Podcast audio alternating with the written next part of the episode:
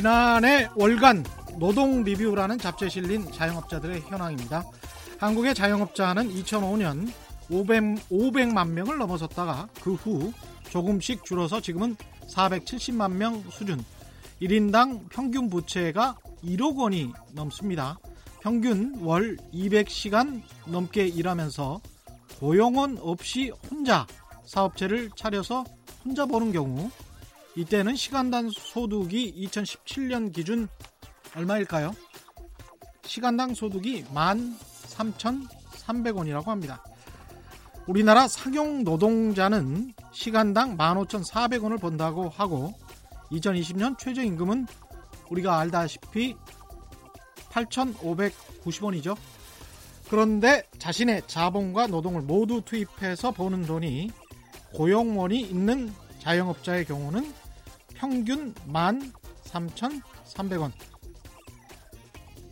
어, 언뜻 듣기에도 이게 이 정도 수준이라면 이 상태로는 별 비전이 없다 이런 생각이 드시죠? 최경령의 경제쇼에서 마련한 대한민국 10대 경제보고서 오늘은 수십 년 동안 한국 경제의 아픈 어금니처럼 남아있는 자영업 문제에 대해서 깊이 있는 이야기 나눠보겠습니다. 안녕하십니까 진실 탐사 엔터테이너 그러나 가끔은 허당 최경령입니다. 세상에 이익이 되는 방송 최경령의 경제쇼 출발합니다.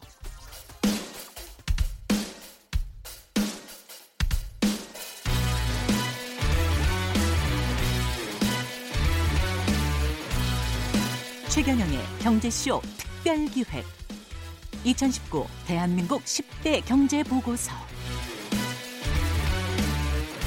숫자로 들어보는 한국 경제의 현주소를 최고의 전문가가 알려드립니다. 네, 특별기획 2019 대한민국 10대 경제 보고서 오늘은 일곱 번째 시간으로 자영업 소상공인 문제를 짚어보는데요. 10가지 이슈 가운데 제가 개인적으로 생각하기에는 가장 어려운 주제가 아닐까 생각합니다. 그래서 두 분 모셨습니다. 오랫동안 경제개혁연구소에서 재벌구조와 중소기업 하도급 문제 그리고 자영업 소상공 분야를 연구하셨고 현재는 서울 신용보증재단 소상공인 정책연구 센터장을 맡고 계십니다. 위평양 센터장님 모셨습니다. 안녕하세요. 네, 안녕하세요. 그리고 자영업자분들의 실태를 아주 생생하게 전해주실 분이죠. 한국 중소상인 자영업자 총연합회 한상이라고 부르는가요? 한상? 한상 총련으로. 예, 한상 총련 이동주 어, 사무총장님 나오셨습니다. 안녕하십니까? 네, 반갑습니다. 사무총장님이십니까? 부위원장님이십니까? 얼마 전에 부회, 부회장으로 상임 부회장으로 상임 부회장으로 얼마 네, 전에 올라갔습니다. 예 승진하셨습니다. 승진하신 걸로 같습니다. 예 축하드립니다. 예 고맙습니다. 예. 네. 위평양 센터장님은 지금 일하고 계시는 곳은 신용보증재단에 있는 소상공인 정책연구센터. 이, 여기는 뭐 하는 곳입니까? 어, 올 6월 4일 날 음. 에, 출범을 했습니다. 음. 그래서 1차적으로는 뭐 서울시를 뭐 대상으로 하겠지만 예. 어, 소- 어찌됐든 소상공 자영업 영역에 대해서만큼은 예. 어, 서울시가 어, 다른 어, 지역 단체 혹은 어, 정, 중앙 정부보다 한 발 더 나아간 어, 한 발 더 앞선 정책을 펴고 있다는 점에서 예. 어, 우선 서울시라도 어, 이런 어, 어, 현실의 그 실사구시적인 정책을 음. 만들어 보자라고 예. 해서 만든 어, 연구센터입니다. 자영업 이야기 이 본격적으로 해보죠. 실태에 관해서는 뭐 너무나 안 좋은 소식들이 많아서 객관적으로 냉정하게 짚어보겠습니다. 그 어떻습니까? 지금 좋아졌습니까? 아니면은 뭐 상황이 어떤가요? 어, 아시다시피 어, 우리나라뿐만 아니라 음. 전체 그 글로벌 경기가 아, 확산이 되지 못하고 있는 상황에서 그 영향은 한국에도 주- 어, 영향을 주었고 음. 어, 우리나라도 저성장 추세에 들어선 지 이미 오래되어 있습니다. 예. 네, 그런 점에서 봤을 때 뭐 경기 침체나 소비 감소 이것들이 전반적으로 있어서 이제 문제가 되고 있고요. 실제적으로 그 어, 소상공 경기 전망 지수라고 있습니다. 예. 이걸 보면 2017년 1월에는 94.4에서 2018년 87.5, 2019년 5월 1월에 82.3으로 예. 이렇게 이제 하락을 이제 하고 있고 예. 또 5년 단위로 봤을 때 이제 어, 소상공인 월 평균 영업이익이라고 하는데 예. 이게 2010년에는 248만 원이었는데 2015년은 215만 원으로 이렇게 조금 아, 악화되고 있다. 이게 가장 중요하군요. 네, BSI 같은 경우는 한 번도 100 예. 이상을 뚫은 적이 거의 없었던 예, 것으로 제가 그렇죠. 기억을 하는데 예, 예, 예, 그렇죠. 역대 수십 예, 년 동안 예. 예. 그래서 어, 앞으로도 어, 소상공인 영역이 음. 이렇게 그 어, 이 100을 넘어서기는 상당히 어려울 거다. 그렇죠. 예, 왜냐하면 전반적인 한국 경제뿐만 아니라 글로벌 경기 장- 전체, 전체가 예. 악화될 수밖에 없다라는 음. 이제 상황에서 보면 음, 이런 어, 상황은 더안 좋아질 수밖에 없다. 음. 이제 이런 것이 하나 있고요. 예. 잠깐만 여기서 이제 예. 비즈니스 서베이 인덱스 예. BSI를 설명을 드리면 예. 경기 전망 실사 지수 예. 이거는 100을 넘으면 앞으로 경기가 좋아질 거다. 좋아질 것 아, 같다. 100 이하면 안 좋아질 안 거다. 좋아질 것 같다. 예. 근데 이제 수십 년 동안 예. 거의 뭐 이 지수가 개발된 이후에 100을 넘었던 적이 월 단위로 보면 몇 개월 안 되는 것 같습니다. 어, 예. 그건 이제 비, 어, 그건 전체적인 거고, 예, 그다음에 전체적인 소상공인 경기 전망 지수는 뭐 얼- 어, 이렇게 개발된 지 얼- 얼마 되지는 않았습니다. 그렇죠. 예, 예. 그래서 어, 이것이 지금 진행이 되어 오고 있는데요. 음, 어찌 됐든 중요한 것은 전체적인 흐름은 음. 어, 하향 추세에 있다. 하향 추세다. 예. 추세도 하향이다. 예, 예, 그래서 음. 어, 이, 그, 이 추세가 음. 아, 이렇게 전환되려고 한다면, 음. 어, 우리나라뿐만 아니라 글로벌 경기가, 어, 혹은 뭐 중국 경기도 그렇고, 어, 그렇죠. 어, 호전돼야 될 것이다. 뭐 이런 어, 상황이 있는 거고요. 음. 이것과 함께 더 중요한 것은, 어, 경기 이 내용이 안 좋아지고, 뭐 영업이익도 별로 안 좋아지는 상황이 있는데, 예. 지금 현 시점에서 어, 사업을 하고 있는 분들로서는 매우 음. 이제 어려운 상황일 텐데 핵심은 우리나라 자영업 비중이 아시다시피 OECD에서 다섯 번째란 말이에요. 예. 25.1%로. 예. 이게 이제 2008년에는 이게 31%였는데 감소하고 있는 겁니다. 그렇죠. 네, 감소하고 있고 예. 어, 그 다음에 이제 통계청 우리나라 아, 통계청 사업체 조사로 보면 2008년에 10년 전이죠. 음. 304만 개에서 2017년 말에 373만 개로 이제 늘은 거죠. 예. 어, 여기에 이제 뭐 대기업도 늘고 중견기업도 늘고 중소기업도 다 늘었습니다. 그런데 음. 여기에서 어, 소상공인 규모가 당시에 267만 개에서 318만 개로 늘었단 말이에요. 이게 예. 5년의 연평균 아 10년 연평균 한 5만 개 정도씩 늘어나는 거죠. 이렇게 어, 되면 그래요? 결국은 음. 어 이게 그 경쟁이 과당 경쟁이 된다라고 할 수가 있는 거고 예. 앞서 이제 과당 경쟁이 여러 가지 이제 뭐 배경이 있겠습니다만 이 경기도 안 좋고 이게 증가하고 그렇게 되면 어 결국은 어 과당 경쟁과 어 시장이 커지지 않고 경기가 오히려 지금 나빠지는 자영업자 숫자가 예, 늘었습니까? 예, 늘었죠. 그래요? 아, 제가 그 아까 오프닝에서 가진 통계로 봤을 때는 자영업자 숫자가 그나마 그래도 2005년부터 조금씩 줄고 있다. 그러니까 전체적인. 비율 예. 비율이고 이게 예. 우리나라 그 통계청 사, 사업체 조사입니다. 아, 사업체 조사. 때문에 이 통계로 예, 보면 예, 예, 이렇게 되고 있고요. 음, 근데 이제 문제는 그러니까 정부 정책이나 이제 이 그 자영업자들의 요구는 예. 어, 돈도 많이 벌고 이익도 많이 나고 이렇게 돼야 되는데 음. 사실은 많이 이제 계속 진입을 한단 말이에요. 그렇죠. 네, 진입을 하는데 장사는 안 되는데 네. 계속 진입을 하면 진입을 하는 거고 예. 그다음에 일단 진입하면 생존을 해야 될 거 아닙니까? 그렇죠. 생존할 수 있도록 해달라고 하는데 예. 지금 생존율을 보면 이것도 굉장히 중요한 지표인데요. 음. 어, 그 전국 개인 사업자 폐업률 추세가 예. 2008년에 15.78%였습니다. 음. 그런데 이게 점차 낮아지면서 어, 2017년은 11.67%로 폐업률이 예, 쭉쭉쭉 떨어지는 거예요. 그만큼 어, 여기에서 이제 서울시 같은 경우는 전국 단위하고 조금 어, 약 1, 1% 포인트 낮습니다. 예. 낮는데 이제 이게 이걸 보면 어떻게 우리가 해석을 해야 되냐면 어, 상당히 그 어, 뭐랄까 양면의 칼, 예. 양면성이 크다는 거예요. 예. 정부 어떤 정 측면에서요? 정부 예. 그러니까 이제 사업자들 측면에서는 어, 과당 경쟁 없애달라고 하고 하는데 음. 뭐 진입할 수밖에 없는 상황. 예. 그다음에 정부에서는 어, 이 다양한 정책, 뭐 자금도 더 지원도 하고 여러 가지 정책을 펴면서 음. 어, 생존을 해줘야 되는 거 아닙니까? 예. 아, 이게 양면성이 있어서 음. 어찌 됐든 지금 현 시점에서의 그 종합적으로 보면 어, 저는 개인적으로 봤을 때 이거 뭐 정부를 뭐 어떤 뭐 지원하거나 뭐 보- 옹호하거나 이런 건 아니고 예. 그동안의 정부 정책 상황이 효과를 보고 있다. 음. 이렇게 판단합니다. 왜냐하면 지금 생존하고 계신 분들이 일단 어렵긴 하지만 예. 현실적으로 어렵긴 하지만 생존율이 높아지고 있다는 거예요. 버틸 예, 수 예, 있다. 버틸 수 있다. 그래서 예. 어, 그, 최근 그, 어, 생존, 5년 생존율을 보면 2018년 기준에 보면 전국은 25.8, 28.5%고 예. 서울시만 보면 29.5%, 약 1%포인트가 높습니다만 음. 서울시 정책으로. 최근 통계- 5년 생존율이 예, 예. 예. 그래서 신용보증재단이 있습니다. 거기서 창업지원 사업체를 해봤더니 음. 5년 생존율이 41%로 올라가요. 41%. 예, 굉장히 높아 가는 거예요. 예. 이게 OECD 평균 수준입니다. 최근 5년이라는 게 2018년까지. 예. 예. 그다음에 이제 또 어, 며칠 전에 우리가 어, 23일 날그첫 번째 이제 정책 포럼을 했는데 음. 거기에서 보면 그 서울시 중소기업 육성 자금이 있습니다. 예. 여기에 선정이 되어서 어, 지원을 받은 어, 이 자영업자들은 생존율이 무려 55.7%입니다. 그 이 의미가 아. 이 의미가 음. 아, 정부 정책이 굉- 생존율이 그 뭐 기간이 있을 거 아니에요. 뭐 그렇죠. 이제 5년 전에 만들어진 어, 생, 그, 그 뭐죠?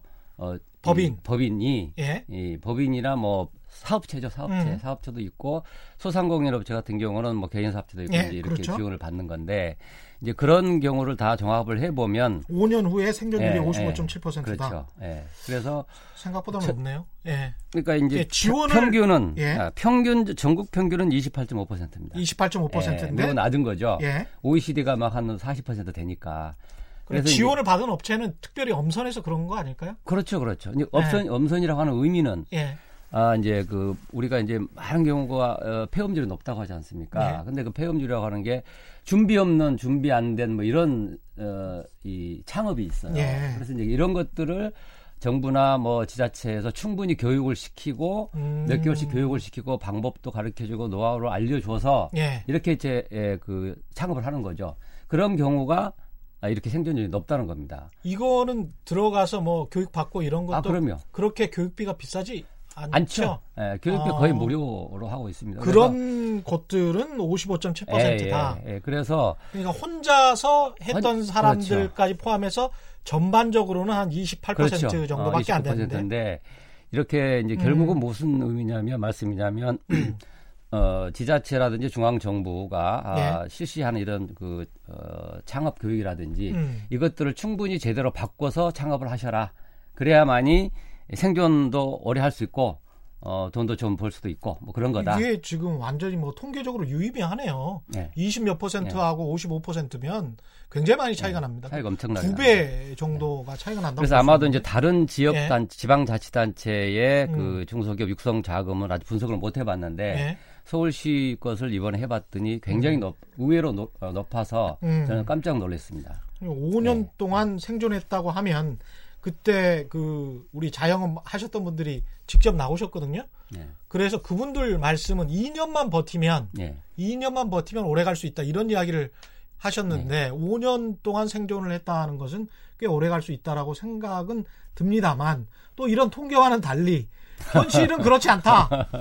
예. 상당히 안 좋다라고 이야기하실 수도 있을 것 같은데 한산 청년 네. 입장에서는 그래서 한 가지만 말씀을 예. 드리면 예. 그 어, 이렇게 예. 예, 그 중소기업 육성 음, 기금이나 예. 아, 소상공 우리 이제 서울신용보증재단의 지원을 받는 어, 소기업이나 소상공인들이 많지가 않다는 겁니다. 많지가 않다. 예, 이게 그래서 이제 자금도 늘리고 음. 어, 지원 음, 지원의 그 방향과 어, 내용과 규모를 대폭 확산시키자라는 예. 측면입니다.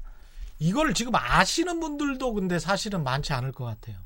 네. 서울 신용 보증 재단이랄지 서울시랄지 네. 경기도랄지 각 지자체에서도 또 하는 창업 교육이나 뭐 이런 것들이 분명히 있을 텐데 네, 그렇습니다. 그것이 상당히 값싸고 어떤 것은 또 공짜일 수 예, 있습니다. 그렇습니다. 근데 그것을 제대로 받고 창업을 하면 이런 좋은 결과가 올 수 있다. 특히 또 이제 중소기업은행이나 이런 쪽에서도 연계해서 하는 프로그램도 있을 것 같아요. 그렇죠. 예. 예. 그래서 그런 공적인 도움을 충분히 받으면 훨씬 더 나을 수 있다. 이 말씀을 예, 하시는 그 거죠. 말씀입니다. 예. 네, 그 준비된 창업과 그 다음에 그런 어 집중화된 육성 정책의 중요성에 대해서는 뭐 예. 수치적으로도 말씀하신 게 맞고요. 이동주 네. 부위원장 부회장님이십니다. 네네네.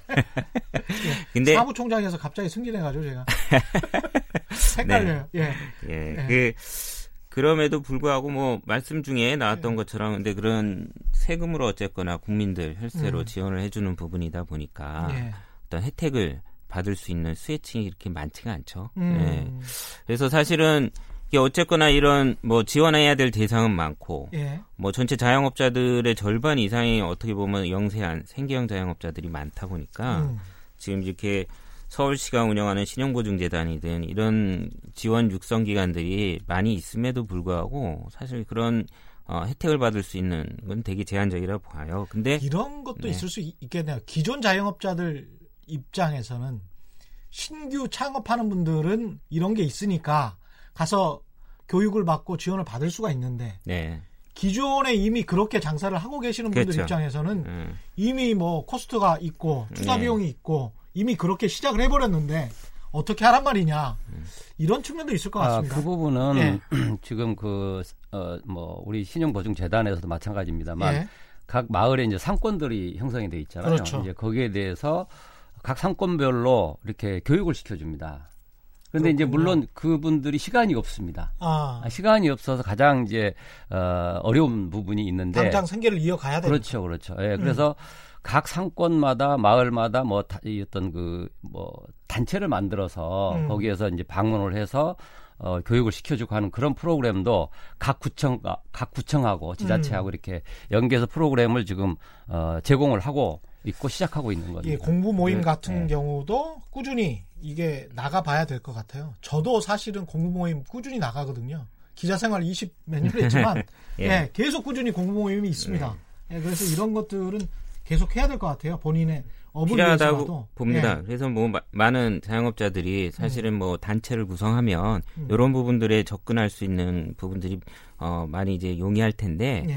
사실은 이렇게 조직화 뭐 단체를 만들어서 참여하고 있는 자영업 숫자는 그렇게 많지가 않아요. 음. 오히려 어, 단체장 중심의 이런 협단체들이 주로 많고 그리고 이제 그러다 보니까 이제 그런 거 있죠. 아는 고기 맛을 아는 사람이 고기를 잘 먹듯이 보통 이제 이런 정책에 대한 수혜나 음. 이런 자금에 대한 거를 아는 자영업자들 위주로 예. 사실 많이 아, 이용을 하고 있습니다. 근데 음. 대부분의 아까 말씀하셨던 것처럼 잘 모르는 신규 창업자들 또한 예. 많이 있고요. 그리고 어, 아까 말씀하셨던 것처럼 그래서 저는 정책의 변화가 좀 필요한데 음. 홍보도 중요하지만 사실 어 이렇게 좀 그 막 파편화돼 있고 골목 상권에 막 흩어져 있는 개인 자영업자들이 예. 어 자본도 열악하고 정보도 부족한 이런 자영업자들을 대상으로 하- 효과적으로 전달할 수 있는 체계들이 좀 필요하고요. 음. 말씀하셨던 것처럼 뭐 공부 모임이라고 뭐 비교를 한다면 자영업자들의 그런 풀뿌리 조직들을 좀 많이 지자체에서 만들어 줘 갖고 음. 뭐 가맹점 단체라든가 대리점 단체라든가 뭐 임차 상인들의 모임이라든가 음. 그런 다음에 또 전통시장 같은 경우는 그런 면에서 보면 굉장히 장점이 많아서 사실 또 어떻게 보면 그쪽으로 또 돈이 많이 집중화돼 있어요. 예. 근데 이제 그런 부분들을 좀 공정하게 수많은 좀 풀뿌리 자영업자 단체들을 좀 만들어서 좀 육성할 필요가 있다라는 좀 말씀도 좀그 드리겠습니다. 안에서도 약간 불평등을 느끼고 있다, 불공정하다, 뭐 이런 이야기가 있나 보죠. 어, 약간 이제 좀 소외돼 있는 이런 음. 자영업자들이 좀 많이 있죠. 예, 음. 예. 그래서 이제 한 말씀 더 올리면 예. 그 서울시에서는 사실은 제가 뭐 서울시에서 이제 나온 것은 아니고 예, 이제 딱 들어와서 이제 시스템을 보니까 예, 아, 서울시의 이 그 소상공 지원 센- 그 시스템이 참 잘 돼, 상대적으로 잘 돼 있다. 상대적으로. 네, 상대적으로. 예. 그래서 대표적으로 보면 상권 분석 시스템이라고 있는데, 음. 어, 이게 이제 앞서 마- 말씀 나온 것처럼 그 현재 자- 사업을 하고 계신 분들이 시간이 없지 않습니까? 예, 그래서 그게 모바일로 확인할 수 있는, 모바일 음. 시스템도 개발되어 있는 거예요. 예. 그래서 아 내가 여기에 에, 사업이 갑자기 좀 안 되더라 음. 이렇게 보면 뭐 왠지 모르잖아요 무엇 예. 때문에 그런지 자기가 열심히 하고 있는데 다른 네. 거시 경제적인 요인이 뭔지. 그렇죠 볼 수가 없는 거죠 주변에 또 어떤 사업자가 또 새로 생기는지 모른단 말이에요 그렇죠. 그러면 이제 그런 것들을 모바일로 확인할 수 있도록 아. 아, 상권 분석 시스템이라는 게 구축이 되어서 100m 앞에 경쟁업체가 생겼어. 뭐 이런 그렇죠. 거네요. 그렇죠. 그런 아. 것도 이제 확인해야 되고 그다음에 또 하나는 갑자기 사람이 어, 뭐 유동 인구가 뭐 음. 줄어들었어. 이런 것도 다 파악할 수가 있습니다. 왜냐하면 저쪽에 길이 생겼어. 파란 네. 그렇죠. 길이. 예. 그거 차이 하나가 사- 자영업자 입장에서는 굉장히 아, 대단히. 큽니다. 그래서 예.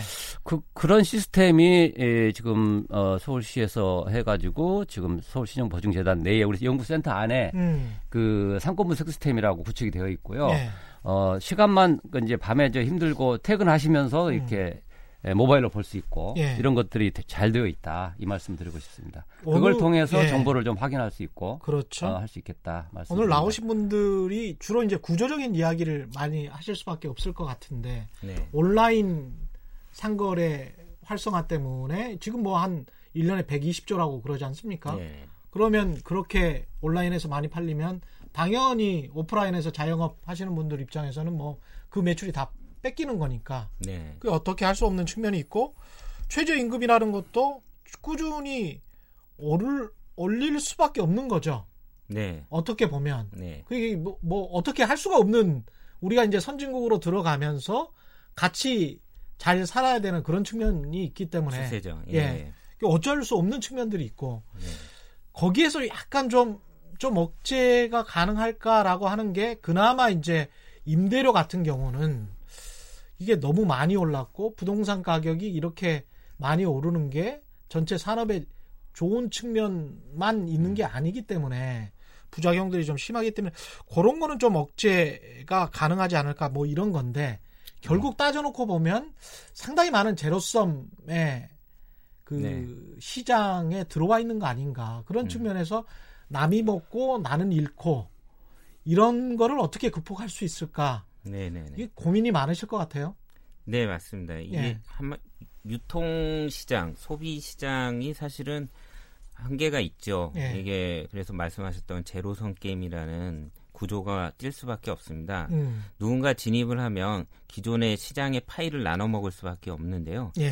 제가 아까 이제 저희가 자영업자들 과당 창업, 과당 음. 경쟁 얘기가 좀 나왔었는데 예. 사실 어 숫자적으로 보면은 이제 자영업자들이 골목 상권에 특히 뭐 음식 어 숙박업 그다음에 도소매업에 음. 많은 자영업자들이 몰려 있는 것도 사실입니다. 예. 그 안에서 이제 경쟁이 이루어지고 있고요. 음. 소비자 측면에선 그러면서 이제 어, 공, 뭐 상품을 공급하는 이런 상인들이 경쟁을 하다 보니까 약간 가격 경쟁도 이루어지고 서비스도 좀 더 경쟁이 이루어져서 좋을 수는 있는데 문제는 어, 이런 영세 상인들끼리 경쟁이 아니라 대기업과의 경쟁들이 더 파급력이 크다는 거죠. 아.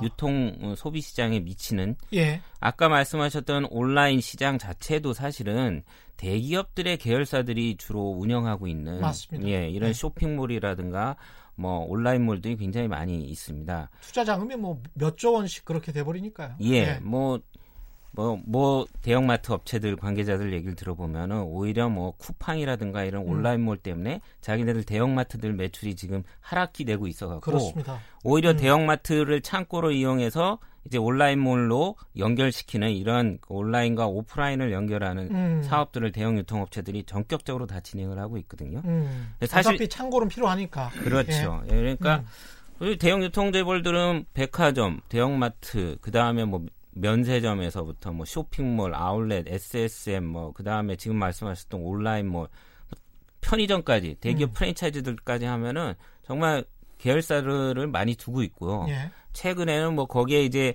복합 쇼핑몰처럼 이런 쇼핑객들의 문화적인 충- 욕구를 충족시켜주는 이런 시설까지도 직객을 해갖고 음. 어 대단위로 이제 한 어, 뭐, 만 평, 뭐에서부터 한 10만 평 규모의 이런 쇼핑몰들도 대규모로 짓고 있습니다. 예. 이런, 어, 대형 쇼핑몰들이, 대기업들이 골목으로 들어오면서 경쟁이 더 치열해진 거죠. 음. 사실 저는 중소상인들의 과밀 창업도 문제지만 거기에 이런 대기업들이 뭐 정말 수많은 계열사들을 동원해서 생계형으로 영업하고 있는 그 영, 영토를 또 들어오는 것 자체가 음. 더큰 심각한 문제를 불러일으키고 있다라고 음. 좀 보고 있습니다. 거기에 이제 온라인몰도 좀 일종의 그런 문제를 야기시키고 있다고 보고 있고요. 예. 예, 대기업 그렇죠. 문제 말씀하셨고요. 아, 대기업 예. 문제인데 결국 이게 뭐 산업 구조의 변화라든지 유통 구조의 변화 중에서 음. 어, 소상공 자영업자들에게 결정적으로 타격을 주는 게 음. 지금 그 부회장께서 말씀하신 음. 어, 대기업 대자본의 골목 상권 침투가 아, 결정적이다. 예. 이렇게 정리가 될 수 있고요. 예. 그래서 결국 이런 것들을 어, 어떻게 하면 음. 어, 이 어, 시장을 영역 구분하기는 참 어렵습니다. 어려운데 어, 아무리 그 소비자 등 해서 이제 그 소비자 선호에 따라서 비즈니스 모델이 이제 진전된다 하더라도 예. 실제로 어, 골목 상권에 있는 소상공 자영업자들에 음. 있어서는 어, 타격이 큰데 예. 뭐 오늘 보고서에 봤더니 전통시장이라든지 상점가들이 어떤 그 거대한 어떤 몰이 들어오게 되면 음. 30% 40%씩 이렇게 매출이 하락한다고 해요. 그렇다고 그렇죠. 했으면 예. 그렇다고 하면. 예. 예. 이제 그것을 이제 우리가 어쩔 수가 없다라고 해버리면 음. 어, 한마디로 대자본만 살고 나머지는 다 죽어라 뭐 이런 얘기란 말이죠. 아니 매출 하락이 어쩔 수가 없다 그 말씀입니다. 예. 들어오는 것이 어쩔 수가 없다는 말씀이 아니에요. 그래서 예. 사실은 이제 그 진입 초기부터 예. 어, 상당한 정도의 그, 그 규제, 예. 그다음에 합리적인 규제, 음. 그다음에 이분들의 그 생계는 어쨌든 보장을 해야 될 거 아닙니까? 근데 이거 관련해 가지고 제가 그 한번 취재한 적이 있는데 네. 이게 동반 성장이라는 게 이명박 네. 정부 때부터 예, 만들어졌죠. 만들어져서 관련해서 그 취재를 하다 보니까 이런 말씀을 담당 그 공무원이 하시더라고요. 동반 성장이가 만들어졌음에도 불구하고 이게 10년 전의 일인데 예. 대기업이 거기에서 파이를 처음부터 동반 성장이라는 게이 착각을 저도 했었던 게 대기업이 나가라 예. 음. 라고 정부가 할 수 있는 게 아니다 음. 아, 그렇습니다. 이렇게 네, 이야기를 네, 하더라고요. 네, 그러니까 네. 기존의 파이가 뭐 7대 3으로 돼 있다라고 치면 이제는 더 이상 진출하지 말아라. 정도가 이제 동반 성장의 목표였다라고 하더라고요. 근데 그것도 그게 제대로 지켜지지 않았다. 예, 뭐 예. 거의 제대로 지켜지지 그러니까 나간 않았- 네, 대기업은 네. 없고 없죠. 예. 여기가 이미 중소기업이나 자영업의 텃밭으로 인정되는 그런 적합 업종이니까 중소기업 자영업종 자영업 적합 업종이니까 거기에서 나가라라고 하는 게 아니고 네네. 거기에 그냥 있는데 좀 제발 좀 덩치만 키워주지 말아 주세요라는 게 네네. 동반 성장이었다라고 하더라고요. 예, 뭐 그게 내용, 이제 깜짝 놀랐어요. 저는. 내용적으로 그렇게 되어 있죠. 그러나 예. 이제 취, 취지는 어 이제 그 중소기업과 이제 소상공 자영업자들에 대한 어 뭐랄까 자생력을 갖출 수 있도록 음. 기관을 주는 것이었거든요. 그렇죠. 예. 근데 그 기간 내에 사실은 여러 가지 그 제도적 어, 기반들이 마련돼야 되고 지원도 돼줘야 되는데 음. 실제로 그와 관련된 뭐 성과라든지 이것들에 대해서 아직까지 분석이 안 되어 있습니다. 그렇죠. 그러다 보니까 사실 앞으로 그 사무관 이야기는 예. 거의 없다라고 예. 예, 예. 성과가 예. 예. 아, 근데 그 동반 성장의 어, 성과는 어, 없다. 동반 사실. 성장의 성과가 예. 있는지 없는지에 대해서는 다, 다른 관점에서 봐야 될 것 같고요. 예. 제가 드리고 싶은 말씀은 어찌 됐던 이 소상공 자영업자 영역이 있고 음. 그다음에 대기업 영역이 있을 텐데 음. 에, 지금 현 시점에서는 무차별하게 에, 대자본이 이제 침투를 하신 거죠. 예. 한 거죠. 그랬을 때 이들의 생계를 어떻게 보장할 거냐라고 음. 하면 그 정부 책임이다 할 수가 없는 겁니다. 그렇다면 예. 정부는 그러면 그렇게 에, 들어왔을 때 여러분들의 이익이 나면 그 이익에 대해서 예컨대 법인세를 뭐 엄청 넣게 해서 이 사람들의 생계를 보장하거나 음. 이런 방법이 가야 되는데 그건 사실상 또 불가능하지 않습니까? 그렇죠. 그래서 결국은 국민적 합의, 음. 사회적 합의를 통해서 음. 어, 일정한 정도 이 영역을 보장을 해줄 필요가 있는 것 같고요. 그래서 이런 이제 반론은 어떻습니까? 보통 이제 보수 경제 신문이라고 하는 것들에서 네. 대형마트 하루 쉬면 네, 오히려 농업 그 조그만한 음. 그 중소상인들 네. 공급하는 사람들의 매출이 줄어들어서 네, 오히려 중소 네. 자영업자 또는 네. 그 포함된 사람들 있잖아요. 네. 농, 농민들에게 피해가 간다. 네. 그 사람들은 사회적 약자 아니냐. 이렇게 네. 주장을 하고 있잖아요. 네네. 이런 부분에 관해서는 어떻게 생각하세요? 맞죠. 예. 그분들도 역시 대규모 유통업체들하고 거래하는 네. 약자일 수밖에 없고 의뢰 입장에서 보면은 살펴봐야 될 부분이 많이 있는데 저도 그분들을 만났습니다. 그런데 음. 예. 어 저는 우선 그분들한테 그런 얘기를 던졌어요.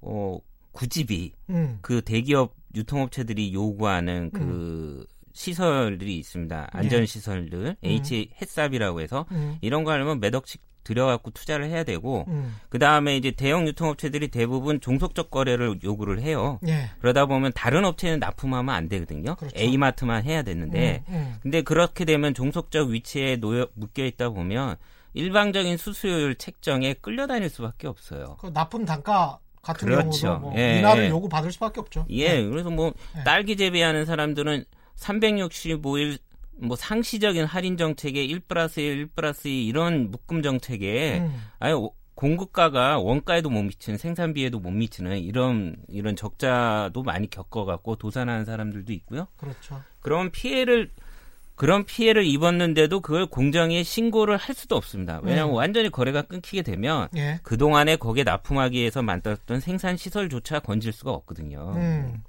그러니까 사실은 이런 대형 유통업체들하고 거래를 했을 때 얻는 어, 수익보다 리스크가 엄청나게 큰데 음. 그 리스크를 봤을 때 그분들의 입장이 그렇게 어, 월 2회 정도 일요일 날 쉬는 것보다 음. 이제 그게 정말 그 리스크가 적냐 음. 저는 오히려 그 부분이 더 큰데 음.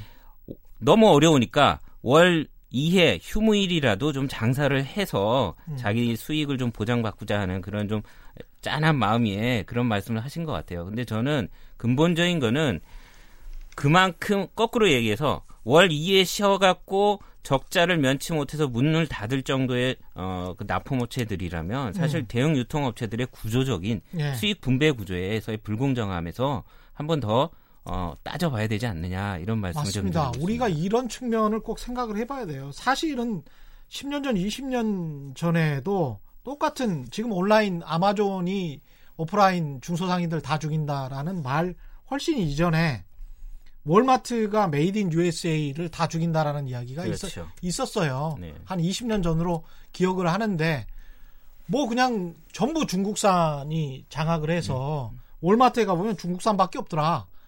당신들이 죽인 made in USA 이 훌륭한 업체들이 몇 개인 줄 아느냐.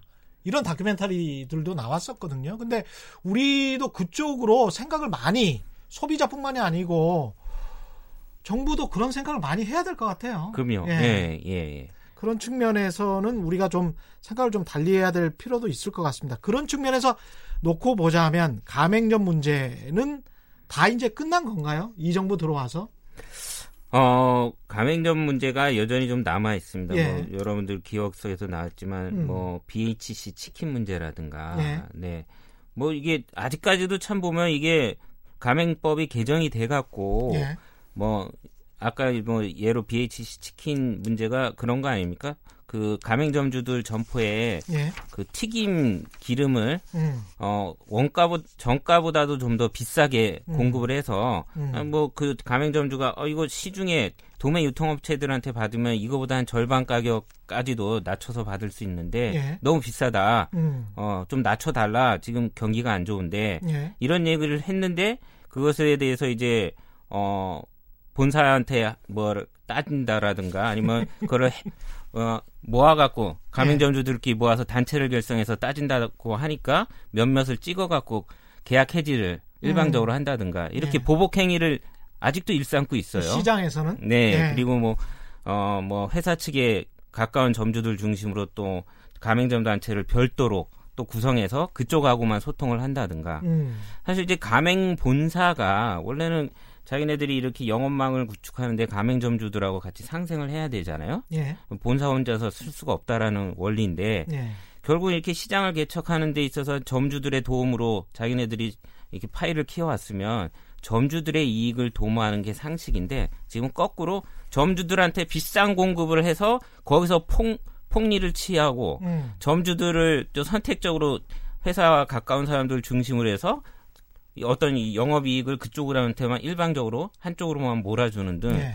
이렇게 본사 위주의 정책으로 일방적으로 가져가는 것 자체가 음. 아직까지도 좀 근본적으로 해소가 안 되고 있, 습니다 그래서 예, 저도 거기에 동의를 하는데요. 예. 결국은 어, 2012년 이후에 이제 음. 특히나 이제 문재인 정부 들어서 음. 어, 가맹점이라든지 소상공 자영업자들에 대한 어떤 그 권익 보호 예. 이것에 대한 정책들은 큰 방향하고 음. 주요 내용들은 다 지금 음, 뭐랄까 설정이 돼 있고 예. 어, 그렇게 나가고 있는 걸로 보입니다. 근데 음. 이제 어, 실제로 현장 예. 현장에서는 그것이 잘 안 되고 있는 것이죠. 음. 그러면 이제 결국 문제는 현장에서 실시할 수 있도록 어, 그다음에 점검할 수 있도록 어, 결국 어, 지방 정부 예. 많은 권한을 좀 주어서 음. 줄수 있는 권한은 태, 대폭 이렇게 지방 정부에 주어서 지방 정부가 아, 직접 이것을 통제하고 관리하고 감독하고 지원할 수 있도록 하는 그런 어, 정책으로 바뀌어져야 된다. 그렇죠. 그런데 이제 실행 측면에서 예, 예. 큰 방향은 뭐 중앙 정부에서 잡더라도 음. 또 현장을 더 잘 아는 게 음. 지방 정부잖아요. 예. 그렇다면 지방 정부가 할 수 있도록 여러 가지 이 대책을 마련할 필요가 있다. 어, 이렇게 되면 그렇죠. 아마도 상당한 정도 해소가 되지 않겠나 그런 생각을 합니다. 법보다 주먹이 가깝다는 말이 있지 않습니까? 맞습니다. 법보다 전주나 예? 네. 저, 저 뭐라 그래요? 이 저 임대 사업을 하시는 네. 분들 입장에서 봤을 때 건물주가 더 가까울 그렇죠. 수 있는 것이고 조물주의 건물주라는 말이 있는데 예? 지금 가맹점 본사가 더 가까울 수 있는 것이고 상가 임대차 보호법 같은 경우는 많이 좀 개정이 돼서 그때 한 20년 전에 이게 처음 개정이 돼 가지고 예. 많이 뭐랄까요 세입자들 위주로 된 것 같은데 아직까지 문제가 있는 게 있, 있나요? 어떻습니까? 어 약간 그 법이 임대료 문제. 음, 네. 상당 부분 진전이 됐습니다. 예. 이 정부 들어갔고. 음. 그래서 뭐, 앞으로 저희들도 이 법의 어떤 현장에 내려왔을 때 음. 피해를 바- 구제, 예방하는 측면에서 긍정적으로 좀 보고 있는데, 예. 모든 게 그렇습니다. 이게 현장에 내려오는데, 신규 계약서부터 음. 이제 적용이 되다 보니까 예. 기존의 재계약을 어, 앞두고 있거나 재계약을 맺어 있는 상황에 음. 분들은 이 법에서 제외되는 부분들이 사각지대가 생기는 거예요. 예. 그러다 보니까 뭐 5년에서 10년으로 어, 그 갱신 요구 권한이 늘, 어, 늘어났죠. 예. 그 다음에 이제 뭐 9%였던 임대 상한제도 5%로 낮춰졌고요. 음. 그 다음에 이제 3개월 계약 종료 시점 3개월 전부터 어그 어, 그 권리금과 관련된 음. 어 이거를 할 수 있었던 치- 어 기간을 6개월 전까지도 확대를 해줘갖고 예. 임차인들이 나갈 때 권리금 확보를 할 수 있는 음. 기간이 청, 어, 늘어나서 긍정적인 부분이 있는데 예. 지금 이제 저희들이 많이 아는 것처럼 뭐 어, 서촌의 궁중족발이나 이런 예. 분들이 음. 오랜 세월 동안 한 자리를 지켜오면서 갱신을 계속 해오다가 예. 이 법이 어, 적용되는 시점을 앞두고서 음. 제, 갱, 갱신 기간이 이제 만료가 도래된 거예요. 음. 근데 이 법은 이제 신규 계약서부터 적용이 되다 보니까 이렇게 예. 오래전부터 계약을 해왔던 분들은 이 음. 법에 있어서 혜택을 못 받게 되면서 그렇게 되네요. 예, 예. 알려졌던 언론에 알려진 것처럼 음. 어, 폭력으로 이렇게 사건이 막 비화됐었는데요. 음. 문제는 이런 부분들과 관련돼서 음. 이제 상가 임대차 분쟁 조정 위원회를 통해서 음. 이제 당사자 간에 원만한 어, 합의를 좀 하면 좋을 것 같아요. 근데 음. 이런 게 이제 앞으로 설치가 될 예정입니다. 지자체라든가 이런데. 근데 이런 부분들이 실제 운영되고 있는 과정에서 그 분쟁 조정 위원회에서 이런 게 아무래도 사인 간의 다툼이다 보니까 잘 안 되더라고요. 예. 음, 잘 안 돼서 저희는 이 사후적인 처리보다는 좀 더 이게 뭐 이런 어 사각지대에 있는 부분들이 좀 안타깝긴 하지만 예. 앞으로 환산 보증금 점진적으로 폐지를 하고 음. 그 다음에 이 사실 10년도 뭐 100년 가게 얘기하는 이 마당에 음. 예? 정부가 100년 가게 육성한다는 이 마당에 10년도 어떻게 보면 음. 사실 짧습니다. 음. 그래서 저희는 10년보다도 더 길게 아예 네. 임대차 계약 기간을 좀 넓혔으면 좋겠다라는 생각도 좀 들고요. 근데 반론이 아니고 일상적인 통념으로 사람들이 그렇게 생각하시는 분들이 있을 것 같아요. 아니 건물주 마음대로 하는 게 자본주의 아니냐. 우리나라는 사회주의 아니냐.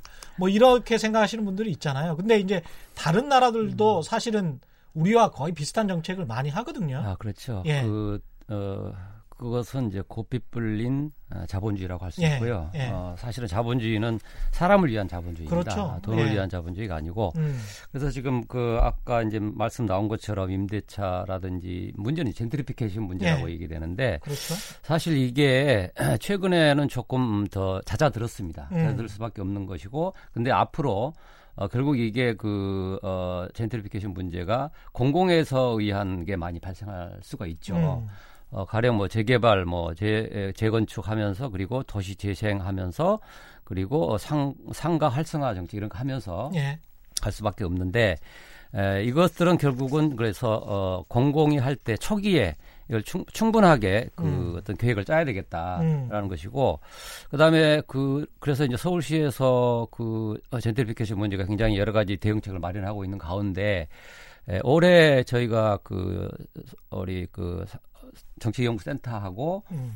어, 국토연구원하고 그래서 전, 젠트리피케이션 지수를 개발을 했어요. 음. 어, 그래서 네 단계 정도로 있는데 어, 이걸 보니까 아마 지금 현재 서울시에서 올해부터 내년부터 아마 본격적으로 뭐 그걸 음. 참고해서 하실 것 같은데 우선적으로는 그 어떤 그 어, 지자체라든지 정부의 어떤 정책이 있으면 젠트리피케이션 문제를 염두에 두고 예. 어, 염두에 두고 단계별로 음. 어, 정책을 펴자라고 해서 중요한 것은 어, 초기 단계 음. 때 에, 가장 어, 집중적인 어떤 대책을 마련할 수 있도록 그런 방향으로 나가면 음. 아마도 어, 젠트리피케이션 문제는 10년 정도 있으면 아까 얘기한 뭐 기존의 문제 이것들 포함해서 예. 되면 상당한 정도 음. 어, 해소될 수 있을 것이다. 아, 그렇게 보고 있습니다. 지금 정부에서 적극적으로 추진하고 있는 제로페이 같은 거 있지 않습니까? 네. 이게 좀 지금 초기 아직도 초기 단계라고 볼 수가 있는데 네. 이게 장기적으로 보면은 소상공인들에게 도움이 좀 될까요? 예, 이게 뭐 언제까지 초기일지 모르겠습니다만 사실 네. 시행한 지 한 1년 그렇죠. 어, 됐습니다. 근데 예. 뭐 중국이나 뭐 외국에서는 뭐 중국에서는 알리페이라든가 뭐 음. 이런 모바일 결제 시스템은 음. 어, 많이 시작이 됐었고요. 예. 저희도 거기에서 차용을 해왔는데 음. 현재까지는 아직 시장에서 음. 뭐 예를 들면 지역 상품권에 비해서는 음. 좀더 이제 아직은 그렇게 활성화돼 있지 않습니다. 예. 그 부분은 뭐 제도적인 부분이 약간 더 뒷받침이 돼야 되는데 음. 아, 뭐 소득공제 40%라는 것도 법이 국회에서 마련이 안 돼 갖고 음. 아직도 이제 소비자한테 많은 혜택을 못 주고 있고 예. 어, 지역 상품권에 비해서는 좀 더 소비자들 음. 사용하신 분들한테 어떤 페이백이 별로 없다라는 애로점도 있습니다. 그런 근데 점도 있군요. 예. 저는 음. 일단 뭐그 부회장님 말씀에 동의를 하고요. 예. 제로페이가 이제 처음에는 그렇게 시작됐죠. 음. 어, 수수료 카드 수수료이나 예. 아, 그렇게 많은 어, 노력을. 하고 운동을 했는데 예. 안 되었죠. 음. 안 되었죠. 그래서 그것을 우회할 수 있는 방법을 찾아보자. 차라리 카드 대신 예. 예, 그래서 새롭게 만들자. 이것은 하나에 보면 어, 혁신 음. 프로그램입니다. 예. 그런데 그런 차원에서 봤을 때 에, 비용 절감도 있고 정부 혁신 차원도 있고 음. 그다음에 이제 카드 수수료 차별적 대우가 있었죠. 예. 그것을 해소하고자 음. 서울시에서 시작을 해서 전국적으로 확산이 됐고 정부가 받았는데 예. 문제는 어, 이 현장에서 잘 활용이 안 되고 있던 거죠. 그리고 음. 이게 실패했다라고 하는데 저는 이건 실패라고 보지 않습니다. 음. 무슨 얘기냐면 카드 우리 신용카드가 되는 게 한 15년 10년 이상 걸렸습니다. 그리고 음. 거기에 신용카드 활용하는 데 대해서 어, 1억 복권 당첨도 줬단 말이에요. 예. 어, 그런 것도 다 기억하시죠. 그렇죠. 그래서 지금 이제 1년이 아직 안 됐죠. 음. 그렇다고 하면 어 물론 어 소비자들의 그 어떤 편의를 가기 위한 여러 가지 인센티브를 주고 하긴 해야 되겠지만 음. 그러나 이제 핵심적으로 이것이 실패했다라고 비판하기는 너무 섣부르고요. 음. 그리고 어, 어, 한 말씀 드리겠는데 어찌 됐든 어, 이 지점에 대해서 왜 중국은 잘 되는데 한국이 안 되느냐 이런 그 주된 언론들의 비판이었는데 사실은 그건 기본을 모르고 하는 비판이다. 예. 음. 왜냐하면 우리는 카드라고 어, 신용카드. 시스템이 이미 엄청 그 엄청 경쟁력이 있죠. 경쟁력이 있, 있고 있죠. 예. 중국은 그게 거의 없었거든요. 그렇죠. 그래서 새롭게 왔는데 음. 지금 여기서 혁신이라고 해서 어, 혁신하고 그리고 소 600만 소상공 자영업자들의 비용을 절감하기 위해서 음. 어, 만든 제로페이 자체가 예. 결국은 어, 이 기존의 어떤 그 기, 기존 시스템에 예. 의한 어, 성공이 안 되고 있는 거죠. 기- 기존 습관을 바꾸기는 굉장히 예, 힘들고 어렵죠. 그래서 예. 소비자들의 아무것도 없었던 것에서 하는 예. 것은 좀 쉽죠. 아, 그렇죠. 그래서 어, 정부가 하고 있는 뭐 그다음 서울시가 하고 있는 제로페이 이거는 음. 반드시 앞으로 아마 5년 내지 10년이면 성공할 거라고 보고요. 예. 예. 어, 그렇게 가야 된다. 그리고 어, 소상공 자영업자들도 음. 사실은 아, 이 제로페이로 결제를 요청을 하면 예. 아까 우리 언제 들었습니다만 월 한 28만 원 정도 네. 어, 이 그 수수료가 음. 절약된다는 거 절감된다. 아닙니까? 예. 그러면 1년이면 뭐 한 350만 원 가까이 되는 거죠. 알겠습니다. 예. 오늘 알짜 정보들이 좀 많이 나왔는데요. 다시 한번 쭉 들어보시면 어떤 지속적인 정책 어떤 식으로 펴나가야 될지는 어, 충분히 이해하셨을 것 같고요. 소상공인 여러분도 한번 지속적으로 반복적으로 한번 들어보시기 바랍니다. 오늘 특별기획 2019 대한민국 10대 보고서 7번째 시간 자영업 보고서 정리해봤습니다. 지금까지 위평양 서울 신용보증재단 소상공인 정책연구센터장 그리고 한국중소상인 자영업자 총연합회 이동주 부회장님과 함께했습니다. 고맙습니다 두 분. 네, 예. 네 감사합니다. 최경령의 경제쇼 저희가 준비한 내용 여기까지고요. 저는 KBS 최경령 기자였습니다. 지금까지 세상 이익이 되는 방송 최경령의 경제쇼였습니다. 고맙습니다.